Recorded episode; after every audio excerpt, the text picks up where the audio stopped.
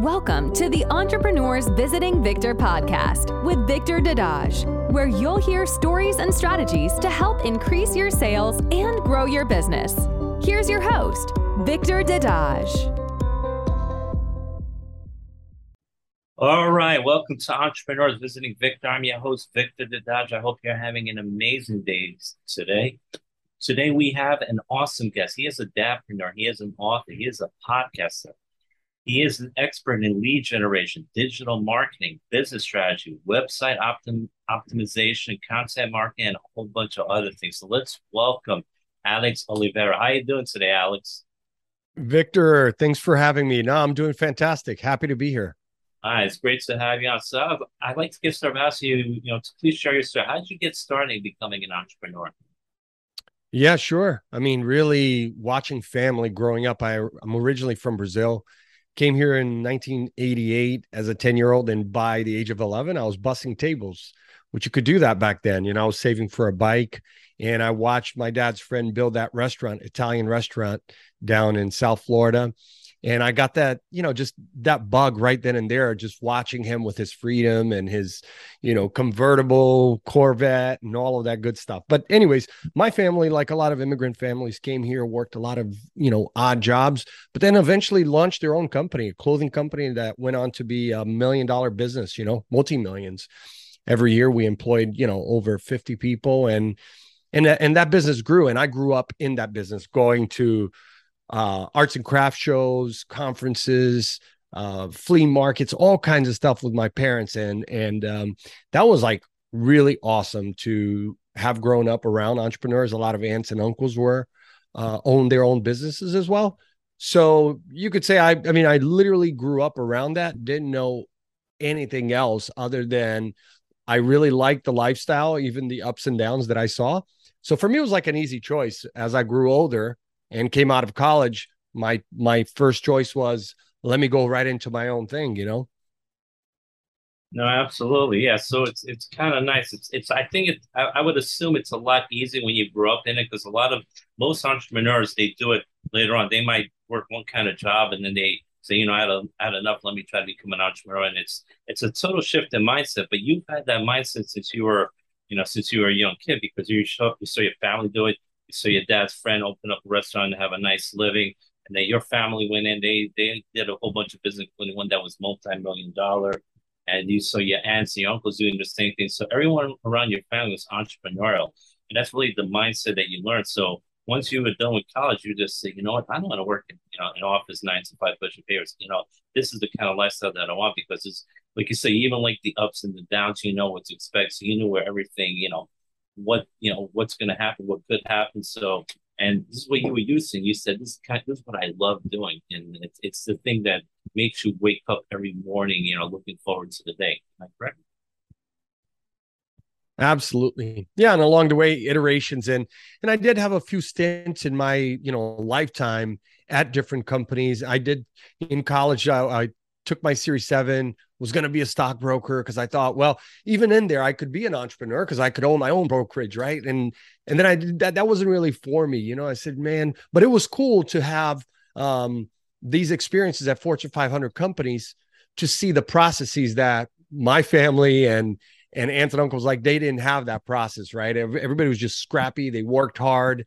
Um, so seeing both sides and then going, well, you know, what's missing from them because every time the economy would go down a little bit, their businesses would drag as well, right? Because they weren't doing marketing effectively. They weren't doing um, the, the back end of the business, the accounting and HR and legal as effective as they should. Mm-hmm. Now, going to work for bigger companies that have those processes, that was incredible because then I could adopt those things into the business. So, obviously you definitely learn from the bigger companies. So you mind sharing a little bit more about your journey after you finished college and you know when you went out on your own, you know, because you know you obviously did it when you were a kid. So tell us something of your journey. You know, you're 22, you're done with college, and you obviously did some work at the big company. So you want to share your journey from after you finished college to now? Yeah, sure. I mean, you know, moved down to to South Florida from Orlando where I met my wife. She was then my girlfriend. I compelled her to move down with me and we bought our first house. I think I was like 22, 21, 22. And I went to work for my my uh, mom's business at, my mom's business as the CEO. And I did that for like 2 years, but Victor I I found out very quickly it was like I wanted my own thing it was nice to step right into the CEO position and have 40 plus employees and accounts that were set up. But um, it wasn't my passion, you know. And I know that in entrepreneurship, we all hear these thought leaders talk about passion, but I think it is important. You know, I, I wouldn't say it's like number one, but it, it's definitely up there in the top like five because I wasn't passionate. And, you know, and I had a nice salary. I had every, I had friends that said, What are you doing? You're there at your mom's you got a business and and now you're going to go start a construction company because I I did that in 2004. I said, yeah, absolutely. I want my own thing. I want to buy real estate and I want to flip homes. I, I did all of that and I built this construction company, by the way, with my wife. So from 2004 to 2009, those five years, wow, incredible. It was like uh, we had a hockey stick effect growth. But then 2008, 2009 came, and, and we all remember the mm-hmm. recession, how bad it hit. And I'll tell you what, I mean, I made all the mistakes. You know, it was so different going from being at uh, family business than having my own growing to a million in the second year and and we kept growing but then when 08 09 comes around i make the same mistakes that i saw a lot of people around me make which was holy crap i'm overextended on credit I've got clients who aren't paying. The economy's slowing down. What am I going to do now? Because there's no cash flow. So I really made all those mistakes in those first, you know, five years, and um, you know, I, I yeah paid for it big time. no, awesome, and thanks for sharing that. And, and, and it's, good for the audience to know because I think a lot of audience members think that everyone that's successful has always been successful. They never had struggles, they never had failures. And you just shared your story. You say you went out, you you know, you worked for your mom and see CF for two years, and then it wasn't your passion. Then you went 2004 with your wife. You guys started this construction company. You wanted to go into real estate, and early years, you guys were doing great. You were killing it. But then, you know, the last couple years when that, you know, the, the recession in 2008, and they had real estate really hard at that time.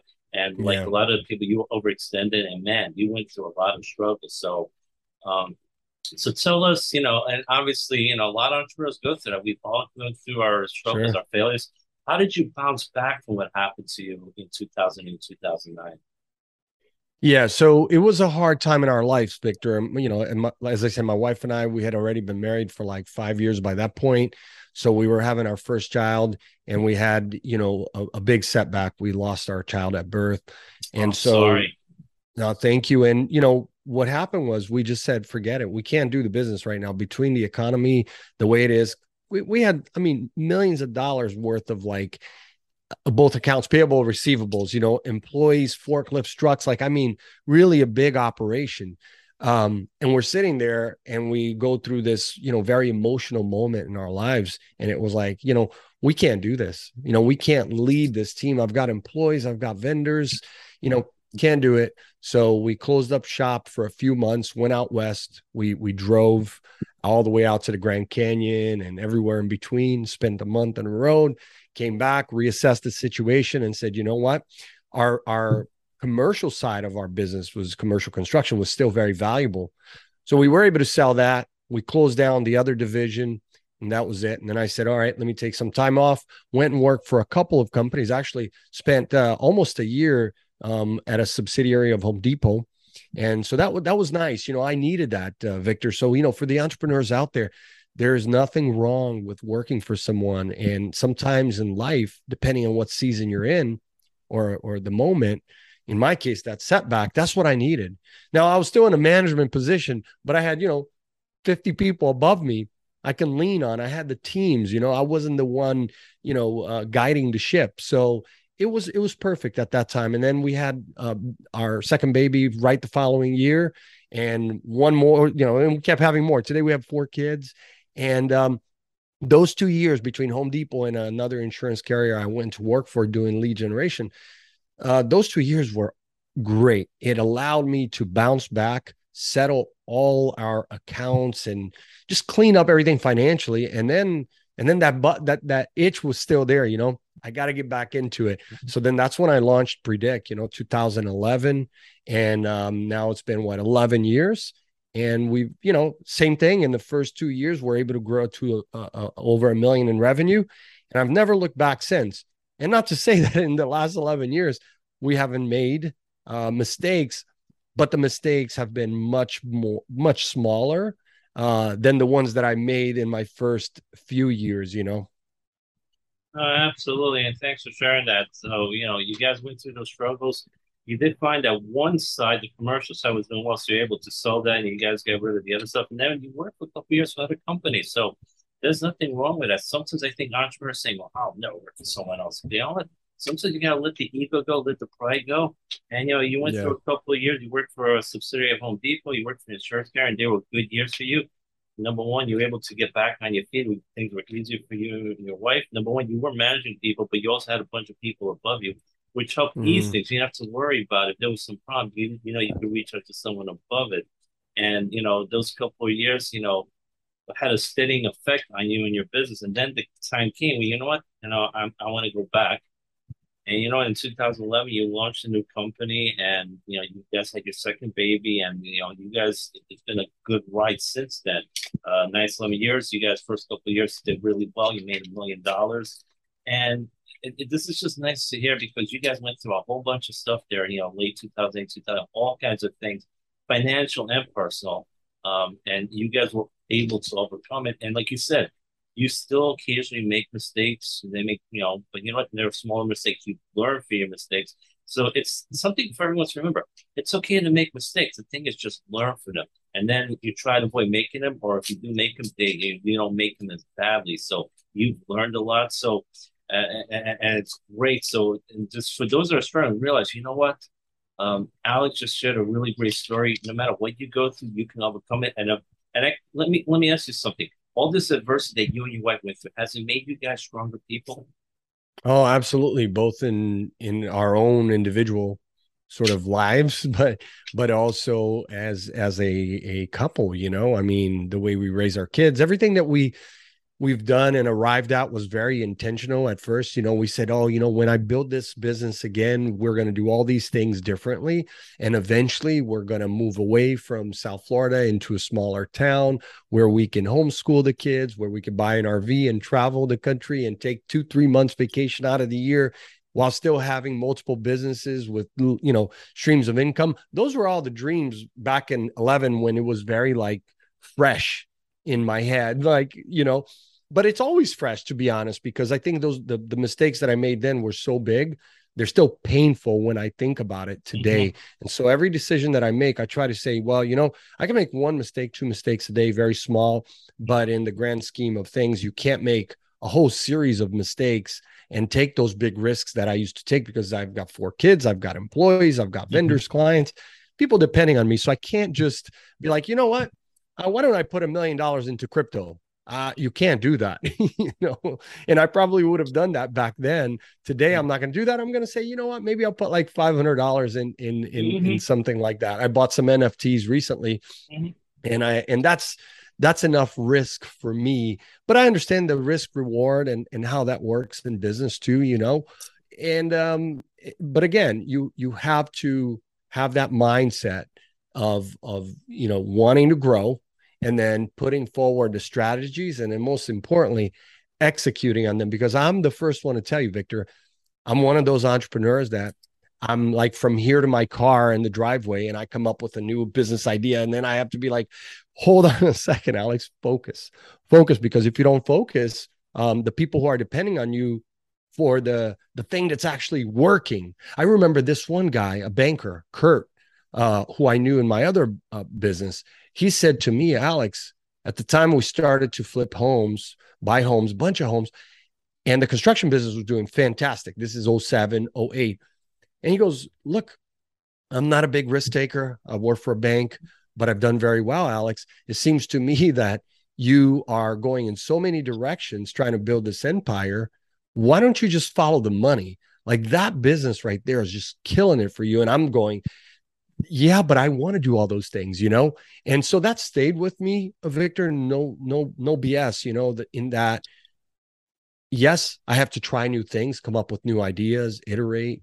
Um, but I have to focus on the on the money train, on the thing that's actually working. And depending on the phase or or season of life, and even in business, sometimes you go, well, right now I'm going to take on a line of business that I wasn't really intending on, but I'm gonna. Here's why. Right. Because the bottom line matters too. You can't just do what's doing. Oh, I'm so passionate about doing this. Well, if it doesn't generate revenue and it doesn't, pr- pr- you know, produce profits, then you have to do what works. Absolutely. And those are some great points you shared. Number one is number one, successful people do take risks, but it's managed risks. So they don't just like uh, invest in some company that's going to go under in three weeks. They want to say, you know, is it worth the money I'm investing? So they may not spend a whole ton of money, but they'll spend something like you said. You're not going to put a million dollars in crypto, but you might put in a few hundred bucks to get in that NFT. So it's a managed risk. So it's like you said, you you have a wife, you have kids, you have employees. You have to take all of that into consideration when you're making a, a you know an assessment. Should I take this risk? Should I invest this much? So, and th- this is something all successful people do. They they are willing to take risks. Um, actually, a lot of unsuccessful people do not take risks, but it's it's uh, it's a calculated risk. They calculate the benefits against the the things that can go wrong, and if it's if the benefits outweigh it, they will take the risk. They just they just don't go blindly in it. So thanks Absolutely. for sharing that. And, and thanks for sharing, you know, about the stuff about the focus, you know, because a lot of people, and it, especially those that are getting started as entrepreneurs, it's there's so many great opportunities. You know, they say I'm going to try eight different things, and what happens a lot is you can't focus. You you you get hit with paralysis analysis because you're overwhelmed. You know what mm-hmm. things to focus on, and like you said, follow the money train, follow the things that are generating the profits, making the money. And a lot of people don't realize this, but they think multitasking is good. It's actually not. Studies show again and again that people that multitask are a lot less productive. Those that focus on one thing at a time get a lot more done. That applies to your business too. So you got to focus on one thing at a time. Focus on one business. You can always add another business later on, but make sure your first business is generating that money, and then you can see you want to add a second business and you know, and then focus. And one acronym I learned for focus was follow one course until successful. If you do that, because all successful people do that, they they're incredibly focused, they're incredibly consistent, and they, they don't let things distract them from the main objective, the thing that you know, like you said, the money train, the thing that generates the profit for you. So that's what you need to focus on. For all those listening, this is a very important point Alex made. You got to focus on the things that generate profit and then later on, once you've had a steady stream going in for a while, then you might want to take a look at something else that may uh, generate uh, additional profit.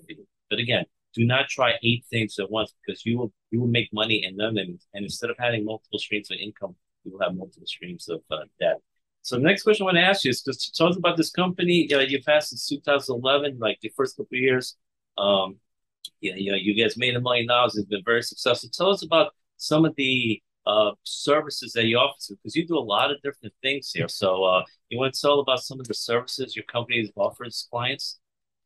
Sure. Yeah. I mean, Predict, we started with end to end digital marketing services and lead gen, um, which the lead gen that we do is a little different than what digital marketing agencies do in that we focus on affiliate marketing. So we have a whole network of influencers, creators, uh, email uh, people. And what what we do there is bring a an advertiser which would be the company or the brand that comes to us saying hey we have a sales team. We need more leads. Whether it's product or service it doesn't really matter. Or the vertical also doesn't matter. We've worked in just about every vertical and industry. So what matters to us is that you have a sales team because when we turn on that uh, faucet so to speak um, you have to be ready you know?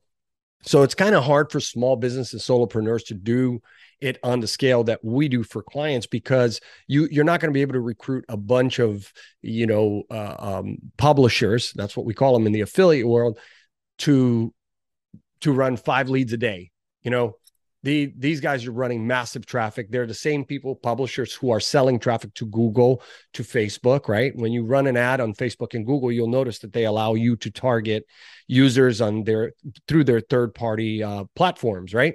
So that we're working with the same people here, but buying that traffic wholesale. And um, so, so that's pretty much it. I mean, if you have a sales team, you're a great client for us. If you don't, that's where I've created that body of work, Victor. Um, everything from the courses to the videos, the webinars, the podcast. I've created a whole, you know, uh, suite of of of content around the topic of lead generation um, to be able to help those solopreneurs and small businesses you invest your time it's really your time. I, I, give a lot of courses away for free and do a lot of speaking for that reason you know? And what ends up happening and i could tell you dozens of stories over the years a business that starts out takes one of the courses for free they they they start to come to our webinars whatnot. Three four five years as they grow and they have a sales team then they come to predict and say hey we did a lot of the things you you advised us on some didn't work because that's the big the big uh, dirty secret in marketing right and it's not a secret it's just the fact that most campaigns are not going to be out of the park most campaigns are going to be average some are going to be complete flops because there's no good marketer or lead generator out there who's not going to be testing new things that haven't worked yet on new platforms right whether it's tiktok snap whatever you're going to try and you're going to fail. And then you're going to try again and again, different headlines, different landing pages. Uh, and then you're going to do a lot of testing and then you're going to come back, optimize, and say, Got it. That one worked. But most of them do not work. I mean, we know even on a massive scale, Super Bowl ads that have completely flopped where award winning agencies have created the, the, the ads. And here you've got this huge audience and crickets no traffic to the website, no phone calls. So it happens, okay? Because consumer behavior, there's a lot of things at play. But a good marketer is going to say, look, client, you want to grow. You're a small business, you're a solopreneur, you want to grow. Here are the things that we need to do to get you there. And then uh, when you get when we get you there, you have to be ready to take on the business. The problem with many small businesses and solopreneurs, Victor, and I had this problem too when we in the construction business, we only had like two sales guys. Well, if you get an influx of leads, you're not going to be able to book all those sales demos. Like for us, we were in construction doing remodeling. You would imagine, like on a typical week, we'd get 20, 30 leads. Well, on the weeks that we ran more ads and got 40, 50, guess what happens? We can't follow up as quickly. And then on top of that, you can't even book the estimate in a timely manner. So now people are calling you going, I'd like a quote now. And you're going, actually, I'm booked for three, four, five weeks, sometimes months. And then you have the labor issue, which everybody's having right now, which is look, I, I I'd like to do your work, especially service businesses, but I am booked for the next two, three, four months. So, you know, supply and demand is at play there for sure. But at the end of the day, look, if you're if you're saying i want to do marketing i want to get more leads more traffic the question you really have to ask yourself is how much more business can you handle there's nothing worse than spending a bunch of money and creating content doing seo generating leads and then mismanaging the entire customer experience and journey that'll just leave people more pissed at you than than than um, it needs to be you know no, absolutely. I think you just brought up a really great point. How much business can you handle? If you're getting too much business, you don't have the sales force and the customer service people to handle, like you said. I know when I call someone I'm on hold for like two hours, I get annoyed. I hang up. I don't want to spend forever. Or you know, they say, oh, call, call me back in two months. You know, we don't have a we're booked. I'm, you know what? I'm not going to call them again. I'm going to well, call someone else. Well, can I give you an example that literally sure. just happened today, Victor? Yeah. So to to to your point, um, I went to the doctor and I needed a referral to do a sleep study. And I called the sleep study place and said, Great, I want to do a, a you know, um, book a study section with you guys. I was referred. And, but before that happened, for the last two weeks, we've been playing phone tag. I call them, they call me. I call them, they call me. This is a lead. I'm a lead to them, right? And even though they may not be paying for that lead because they're getting it directly from the doctor, doesn't matter. In every business, there's leads. I'm a lead. And here I am two weeks later, finally spoke to the lady and booked the appointment. But here's the deal she was, as you might expect, with a lot of these, you know, doctors' offices that need more training and customer service experience and care. She says, "Oh, well, we've been chasing you too." Um, well, not two, because she said that we've tried to call you four times. I said, "Well, I've called you back every time, and I've actually called uh, at different times, but you guys on your message say you're closed from 12 to 2 for lunch and you're closed on on Friday. Is that my fault that you're closed 3 days out of 7 in a week and you're not working for like most of those hours? Listen, I'm the customer. You should be accommodating me. And I wasn't calling her out, right? But here's a perfect example of a business that has leads but is mismanaging it. And then the employee is actually going to throw it in my face that hey i tried to call you four times. Hey i tried to call you four times. Should i get a discount because you're not picking up? Because you're the business serving. So it, it's just that whole point of supply and demand. You know you want to grow but you got to be ready. You have to have the people in place and the process no, absolutely. And customer service is so important, as you just mentioned right there. Now, I, I just signed up for something and I can tell you that I was playing a little phone tag with the person, and, and I left a couple messages saying, you know what, I'll give you a call tomorrow. And you know what? That person called me back a half hour later because she was taking an issue, being proactive. And you know, right. she, and, and, you know what? They got me. You know, I wound up uh, paying them, and because they were being proactive, they made me feel important. And you know, yeah. I, I think customer service is something I think small businesses really need to focus on more because uh, number one, it's it's easier keeping a current customer than it is getting a new one. It's a lot more work getting a new customer. And here's the other thing um, word of mouth helps, but even more, people that are angry at you, that have a negative, uh, a negative reaction, had a bad experience, guess what? They're going to go tell all their friends uh, on Facebook and LinkedIn, and they're gonna go. They're gonna go on Yelp saying this this this experience so don't go there. They mm-hmm. tend to do that a lot more than people that are happy with their experience. So you gotta. I one hundred no, keep that. Definitely keep them happy. And and you I mentioned agree. something earlier about you know the small the people that have small sales stores. You only have a couple people, solopreneurs. Um, you've given them away things that are free courses, or you've given given them other courses which they pay, which is you know a lot less money than like what you charge for bigger clients. And, so when they bought these things, these webinars, or and they tried it for a year or two. Some things work, some things didn't. But you know what? As as their business grew, guess what? Because they like what you gave them, three or four years, five years down the road, they reach out to you. So uh, having a long term view of things is also very important. Serving clients, giving them what they need now. You know, you, you may start off with them giving you fifty dollars, but that thing, if you take care of them with fifty dollars, can turn into five thousand, ten thousand, twenty dollars down the road. So don't always try to get twenty thousand out of the client. Maybe just get a hundred out of them. Build that value ladder, which is what you've done with a lot of these clients, that could turn into many thousands later on. So I think that's a very important point you brought up. I want to make sure the audience did not miss out on that. Yeah, I so agree. I mean, look, nerd, and and that's really a more customer and lead nurturing tactic and strategy than anything else. It's nurturing. And as you said, making the customer feel like they're wanted and they're important.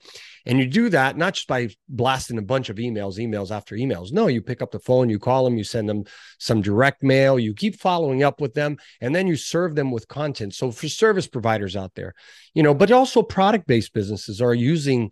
Uh, social media and content and email uh, and their websites, right? Video to stay in front of their customer and you don't have to be everywhere okay you have to first find out where your customers hang out and then once you do that you say okay i know these are the top 3 platforms and always start with your website first i always want people to go to your website first then you got to create content because that's really all all SEO and search engines are about. Google, you know, like north of 90% of their revenue comes from paid ads. And paid ads can't survive without websites and content creators adding to the platform so that when people search there's a plethora of of options right with with search results.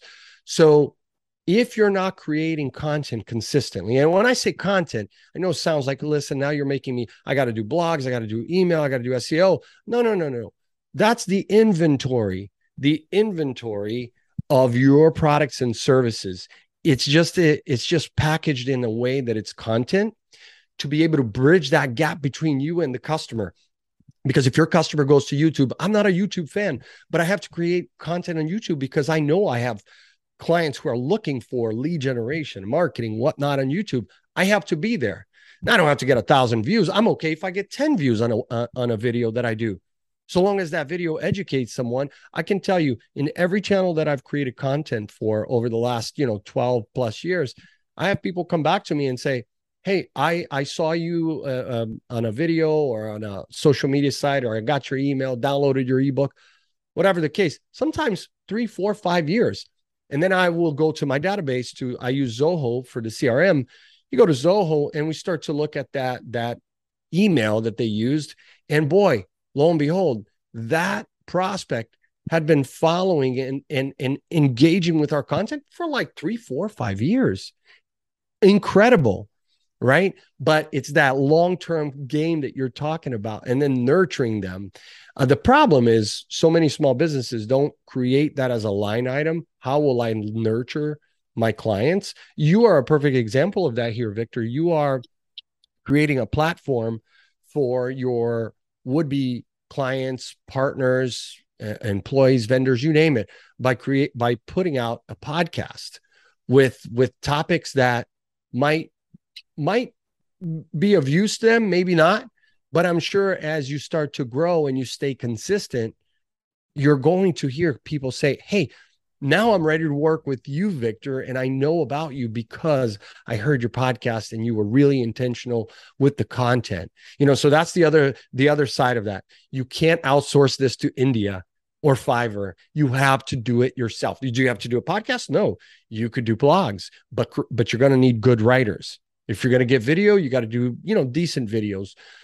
But you have to think it through because no one is a better expert at your product or service than you. So just do it, but you got to do it long term. No, absolutely. I totally agree with you. You gave some great points there. Uh, create that content. Like you said, Google loves it. You know, the websites, the blogs, the the videos, and you know, and one thing you also mentioned you, you know, you weren't crazy about doing YouTube videos, but you know, some of your clients like going on YouTube. So the focus isn't on what you wanted. The focus is what I'm, what do my clients and potential clients want? And some of them are going to be on YouTube. So you start doing YouTube videos. So that's the thing you got to do when you have your own business. You got to focus on what do my clients want. And I think that's one error a lot of people make they think like they're gonna like what I like. Not necessarily. You got to figure out what is it that they want, they need, they desire. What are the problems that you can solve for them? And a lot of people don't do that. You want to say something? Eh, yeah, and can I add one more thing about YouTube because I know what I'm going to get mm-hmm. from a lot of small business and people who are on YouTube. They're fixated on the YouTube creators who are making cat videos and whatever else that people are entertained by. First of all, I'm not there to really entertain people. I call it edutainment. I want to educate them first and entertain them second. But what people don't understand is that the video experience on YouTube is pretty poor. So what do we do with YouTube videos? Well, we we have thousands of videos that we've created over time and the question I get is how come I don't see thousands on your channel? That's because most of the videos are private and some of them are gated on the back end of our website using Vimeo.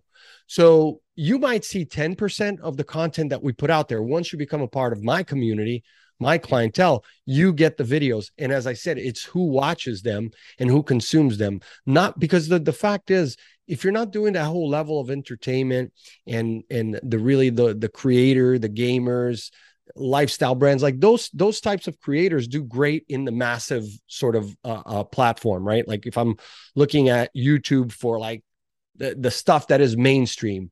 But if you're a service provider, you have expertise in a certain area, you're going to have to be very deliberate about who you're sending those videos to because it's not like you're going to, hey, I'm going to spend, you know, an entire day, create a masterpiece, and I'm going to put it on YouTube.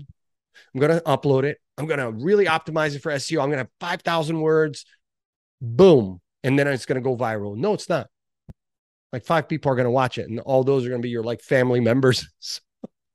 you know so you have to have a strategy how else will you get those videos out there and it doesn't even have to be front facing public for views because who cares about the public views most of those views are tire kickers anyways what i want is people in my community absorbing my content that's a great point there. You have people in your community absorbing the content, so a lot of those videos are private. You know, they're backed up on Vimeo. So that's something very important. Like you said, a, a lot of those people that are watching those YouTube videos, probably a lot of them are tire kickers. So you got to be deliberate as to who you send the video to and the content to. So that's very important. Again, focus on the people that want what you have, the mm-hmm. things that, that that basically your your ideal customer, your ideal avatar. A lot of people have to understand this.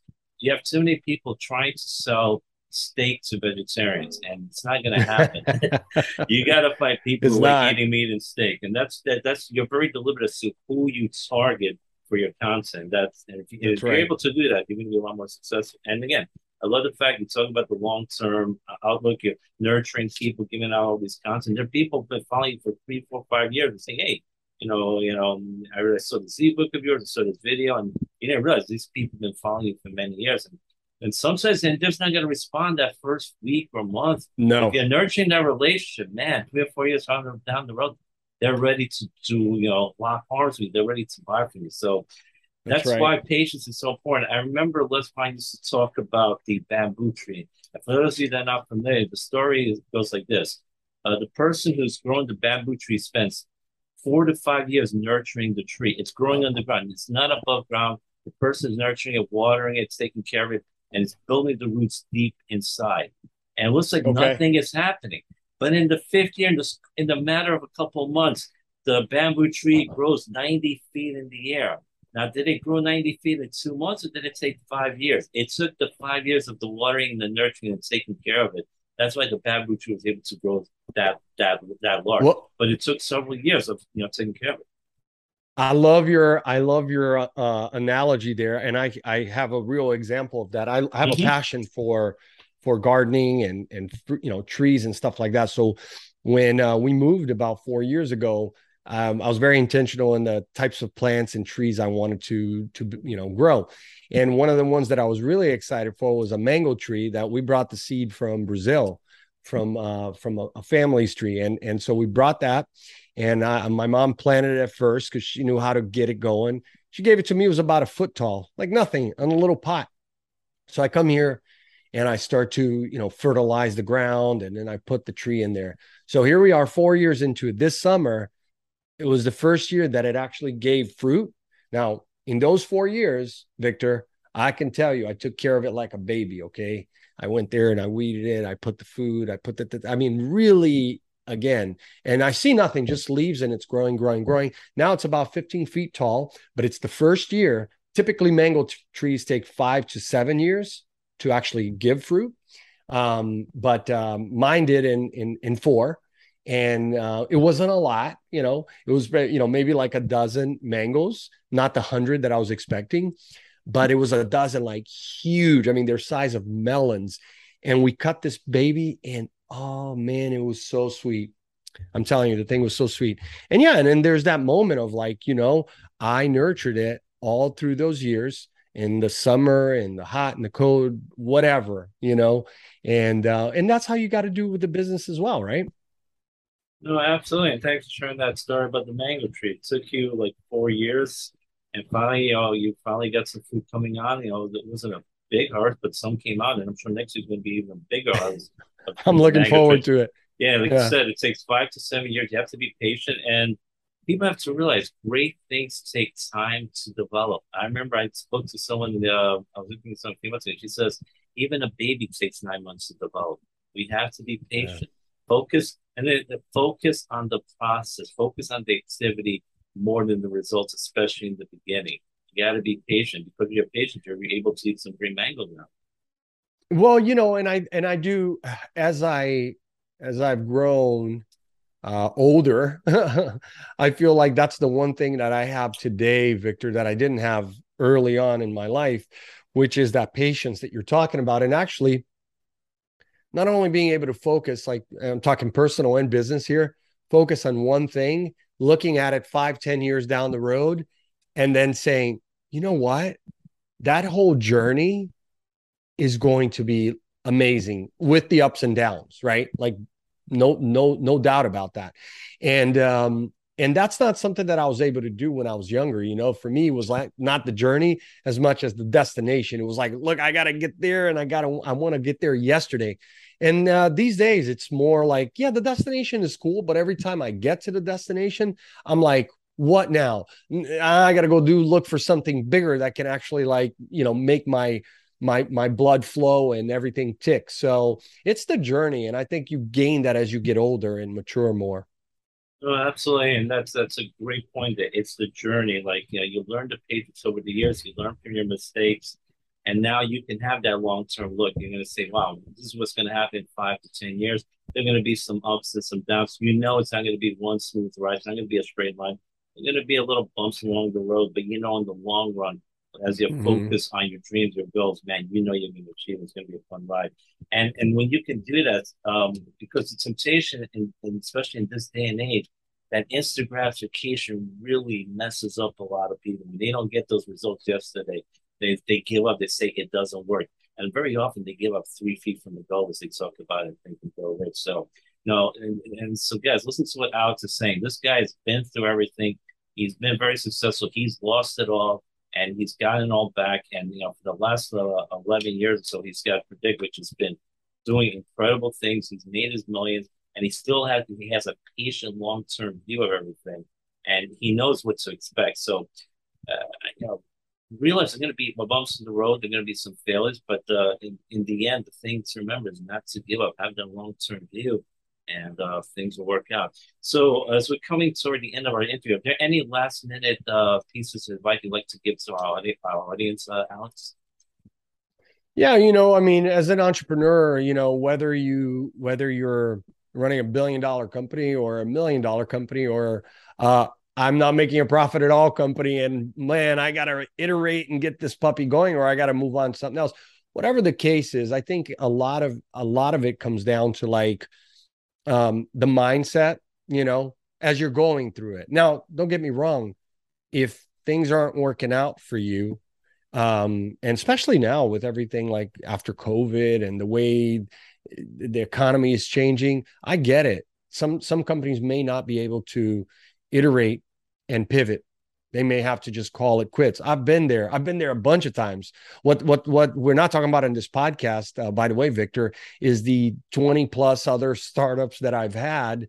Uh, three have done well, three, but the other, the others, I mean, I've put money and time into companies that, like you said, was five yards from the goal line, and then you had to pull out for different reasons the the people in the team weren't ready. They had to do something else. She didn't have the finance. There was no longer the market demand. There's a lot of different reasons right? And sometimes you know after doing it for a year or two.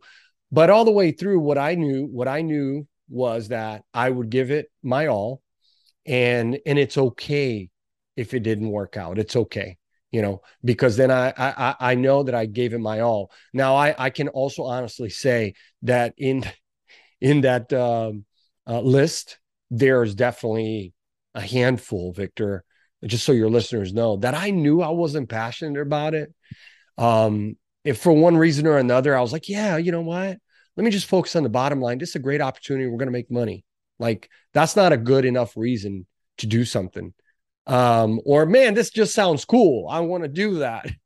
Uh, and so it wasn't backed by like any like real passion. And so when the time came to quit, it was like easy to just like move on. So I definitely think that there needs to be like a man, I'm ready to put it all all in and and and be gritty, but but also you need a, a certain level of passion so that it can get you through the tough times, like all the tough times that we're going through right now, because it'll mess with your mindset if if you're looking at your books every day um it can get tough if if you're not turning a profit and if you can't pay employees because i in the right when covid started in march of 20 um it was like one client after another started uh, closing up shop. And i think we're up to like 20 plus clients that have uh, closed for good for different reasons. Few clients wasn't even because they weren't running you know turning a profit. It was like one was a school. They were just done. They couldn't find the talent right so there's different reason. It's not always be a, a failure because it's a learning experience. But um, yeah, I mean, I just like, like I said, you know, in these tough times, try to find like uh, platforms like your podcast here is a great platform for people that you bring on. I've listened to other episodes myself, people who have something positive to to come and and, and share with the audience. And like like your listeners, I'm doing the same thing. I'm I'm I'm looking to all kinds of other creators authors, business leaders, you name it. And I'm trying to absorb as much as I can and then try some of those strategies myself and, and, and try to stay positive, you know?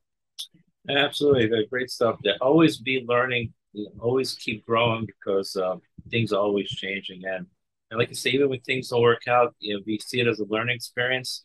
It's great. You know, one acronym for fail is first attempt at learning or for all I've learned. So you don't fail if you've learned from what happened. So as long as you Yeah. learn, you move on. Great, you know, you'll definitely continue. And you shared the fact that three of your businesses have done really well, but many of the other startups that you did did not work out. But that's okay because in, in the end, once you become very successful, people don't care about the ones that didn't work out. They're focused on the fact that you're doing fairly well right now. But it's also a reminder that a lot of people who succeed have had things that did not work out. So if it doesn't work out, you move on, and then if you don't give up, you eventually will find something that will work out. So I'm glad Yeah. you shared your story there.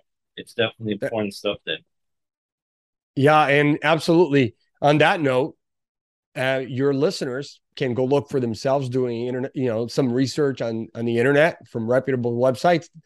Einstein, uh, Picasso, like the greatest names in history. Most of their work is not known for that reason, right? And, you hear people share it on TED Talks and whatnot, but I've looked at this stuff myself, and it, it is true.